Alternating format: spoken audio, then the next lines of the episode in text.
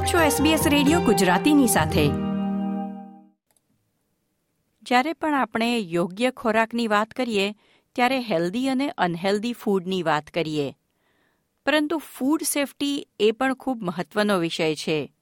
કારણ કે healthy food પણ જો પ્રદૂષિત હોય કોન્ટેમિનેટેડ હોય, તો તે આપણને ખૂબ નુકસાન કરી શકે છે.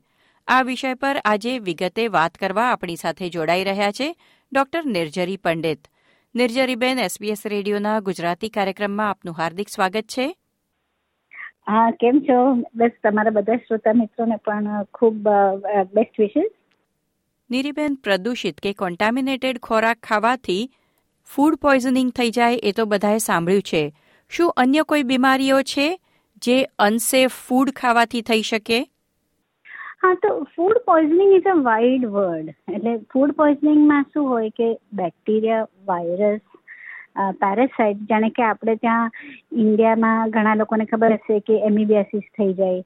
તો that is from a parasite પછી કોઈક વાર પાણીમાં મર્ક્યુરી કે લેડ હોય that is also food poisoning in a way કે કે પાણીમાં કે ખાવાનામાં કઈ for example some fish have more mercury those are more harmful food પોઈઝનિંગમાં બે રીતે થાય. એક તો કે એ જે જીવાત છે એનામાંથી કંઈક ટોક્સિક વસ્તુ બને કે જે આપણા પેટના આંતરડાને ત્રાસ આપે એટલે એ જલ્દી એને બહાર કાઢી રાખવાનો ટ્રાય કરે.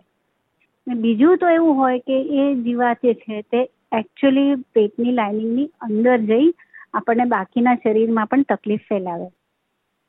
એટલે આ food poisoning is a big umbrella એમાં અમુક વાનગીઓ તો આપણે વિચારમાં પણ ન આવે. એવી જાતની તદ્દન અનરિલેટેડ ટુ ડાયરિયા વોમિટિંગ હોય છે.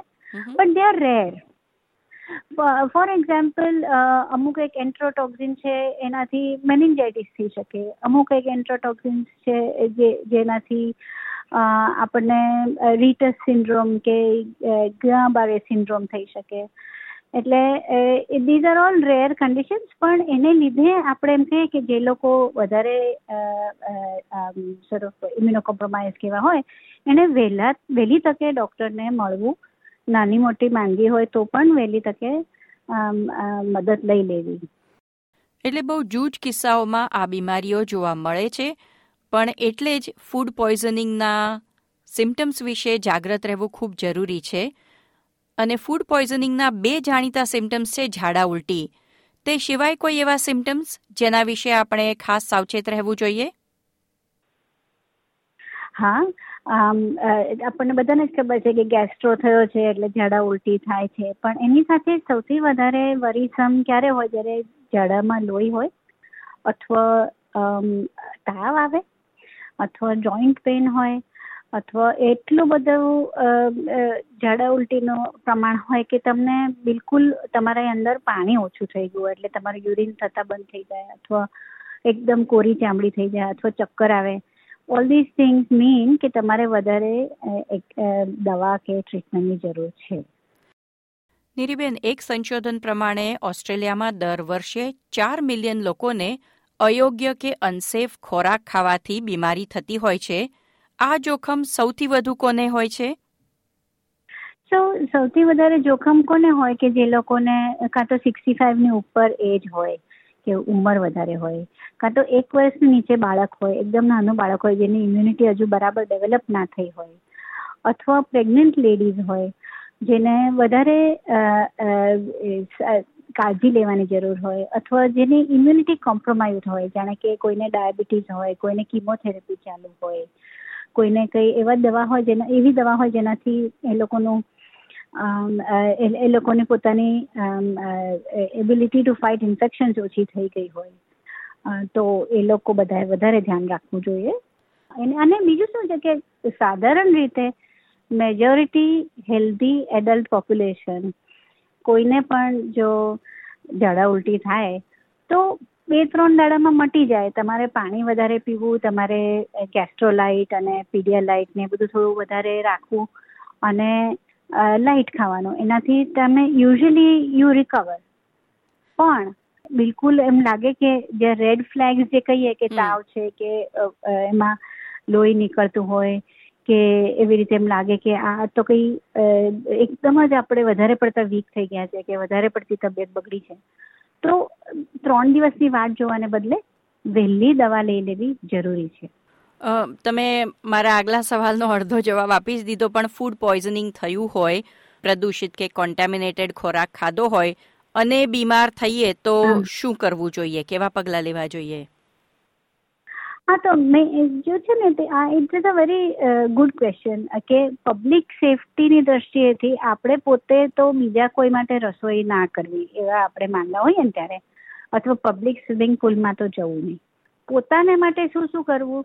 તો કે હેન્ડ વોશિંગ વધારે કરવાનું. આપણે ઇવન પોતે બાથરૂમ જઈએ તો પણ ફરી હાથ ટ્વેન્ટી સેકન્ડ બરાબર ધોવાના, જેમ આપણે કોવિડમાં સારી રીતે હાથ ધોવાનું રાખતા હતા. એવી જ રીતે આપણને ઝાડા ઉલટી થાય ત્યારે વધારે સાચવવું જરૂરી છે. ઇવન નાના બાળકના ડાયપર ચેન્જ કરીએ ત્યારે પણ હાથ સરખી રીતે ધોઈ રાખવા પડે. અને પોતાની કાળજી માટે આપણે જે મેં પહેલા વાત કરી તેમ સેજ જે ઇન્ડિયામાં આપણે ત્યાં જૂનું શું હતું કે મીઠું ખાંડ અને પાણી.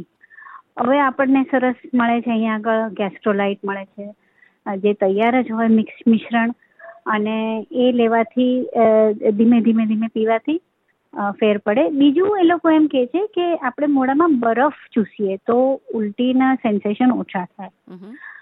અને જો બિલકુલ કંટ્રોલની બહાર રહે તો તાત્કાલિક ડોક્ટરને ત્યાં જવું જરૂરી છે.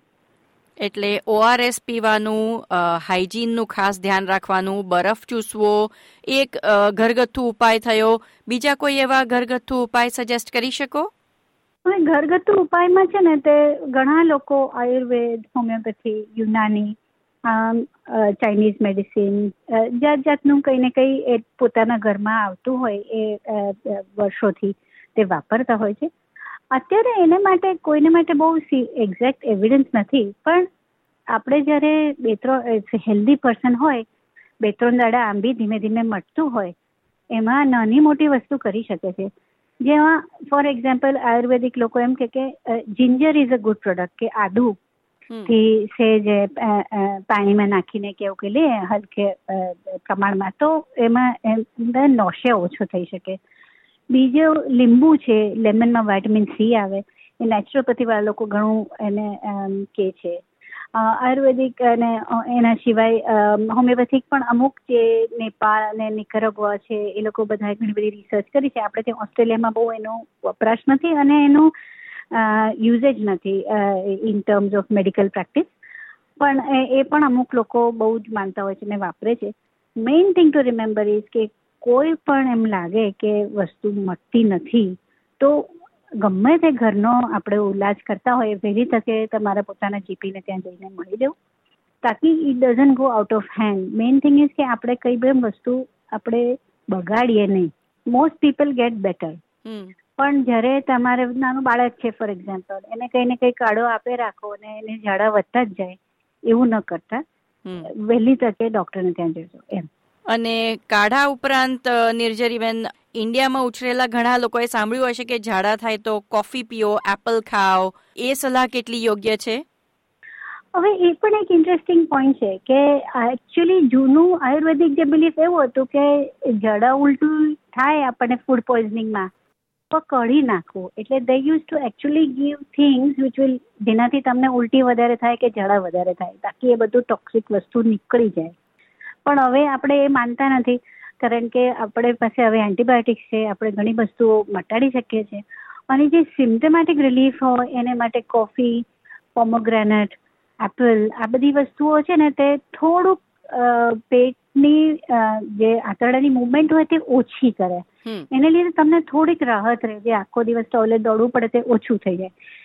હવે તમે કોફી લો તો પણ કેટલી સ્ટ્રોંગ રહ્યું અને બીજું શું છે કોફીમાં દૂધ આવે. ઘણીવાર જો ડાયરિયા બહુ સિવિયર હોય તો આખું લાઇનિંગ ખેંચી કાઢે. જેનાથી ત્યાં આગળ તમે દૂધને ડાયજેસ્ટ કરવાના બધા એન્ઝાઇમ્સ જતા રહે. હા એટલે બ્લેક કોફીનો ઉપયોગ થતો હોય છે. ચાલે. હા હા તે ચાલે. જો કોઈને તાવ હોય કોઈને બ્લીડિંગ હોય તેમાં એને માટે કોફી એપલ આ બધી વસ્તુ આપવું અયોગ્ય છે. એકવાર તમે ડૉક્ટરને બતાડી દો. પછી જો સેફ હોય તો આ બધે ઘરગુતી ઇલાજ પણ આરામથી કરી શકો છો. નીરીબેન prevention is better than cure એટલે ફૂડ સેફટી માટે પાયાના નિયમ શું છે? ખાદ્ય પદાર્થ સાથે ડીલ કરતી વખતે કઈ વસ્તુઓનું વિશેષ ધ્યાન રાખવું જોઈએ? થ્રી સીઝ કે ક્લીન એટલે દરેક શાકભાજીને ક્લીન કરો સરસ રીતે. પછી કુક. એટલે જે ખાવાનો હોય એને મિનિમમ સેવન્ટી ડિગ્રી સેન્ટીગ્રેડ લખી સરખું ગરમ તપાવેલું હોવું જોઈએ. ઇવન તમે રસોઈ કરો તો બે કલાક પછી વહેલા એને ફ્રીજમાં મૂકી દો અને પાછું જ્યારે સાંજે જ્યારે એ તમે ખાવા લો, ત્યારે ફરી એને એટલું જ સેવન્ટી ડિગ્રીની ઉપર ગરમ થવા દેવું જોઈએ કે બાકીના જે નવા બેક્ટેરિયા થયા હોય તે મરી જાય. પછી ચીલ એટલે within two hours of cooking something થોડુંક વોર્મ હોય, હુંફાળું હોય તો બી વાંધો નહીં, પણ એને ફ્રીઝમાં મૂકી દેવું જરૂરી છે. It should be less than five degrees so between five degrees and sixty degrees bacteria can grow viruses can grow બીજી એક વસ્તુ ધ્યાન રાખવા જેવી છે કે તમે જ્યારે રો એગ રો લોટ એવું કંઈ મોઢામાં નાખો it becomes easy to get disease like shigella or salmonella અને એવા ઘણા નાના નાના પોઈન્ટ છે જેનાથી રો ફૂડ અને જે જે લાસ્ટ પોઈન્ટ છે કે છે સેપરેટ તો રો ફૂડ અને કુક્ડ ફૂડ બે સેપરેટ ડબ્બાઓમાં તમે ફ્રીજમાં મૂકો. એટલે રો ફ્રૂટ્સ વેજીટેબલ્સને પણ બહુ જ કાળજીપૂર્વક ધોઈને વાપરવા. બિલકુલ. અને એનું જે ચપ્પુ હોય તે રો મીટ વાળું ન હોવું જોઈએ. જે કુક ફૂડ હોય તે એને પાછી રો મીટ વાળી પ્લેટમાં ન નાખવો આ બધું બહુ ધ્યાન રાખવું પડે છે કારણ કે એકવાર તમે રસોઈ કરો પછી એના જંતુ નીકળી જાય. પણ પછી જો એને પાછા કન્ટેમિનેટેડ એરિયામાં મૂકો તો અગેન ઇટ બીકમ્સ લાઇકલી કે તમને થાય. નીરીબેન આજે ફૂડ સેફટીના વિષય પર કોન્ટેમિનેટેડ ફૂડ ખાધું હોય તો શું થઈ શકે અને કેવા ઉપાયો કરવા જોઈએ તે વિષયે વિગતે વાત કરવા બદલ આપનો ખૂબ ખૂબ આભાર. થેન્ક યુ સો મચ આ પ્રકારની વધુ માહિતી મેળવવા માંગો છો? અમને સાંભળી શકશો Apple podcast Google podcast Spotify કે જ્યાં પણ તમે તમારા પોડકાસ્ટ મેળવતા હોવ.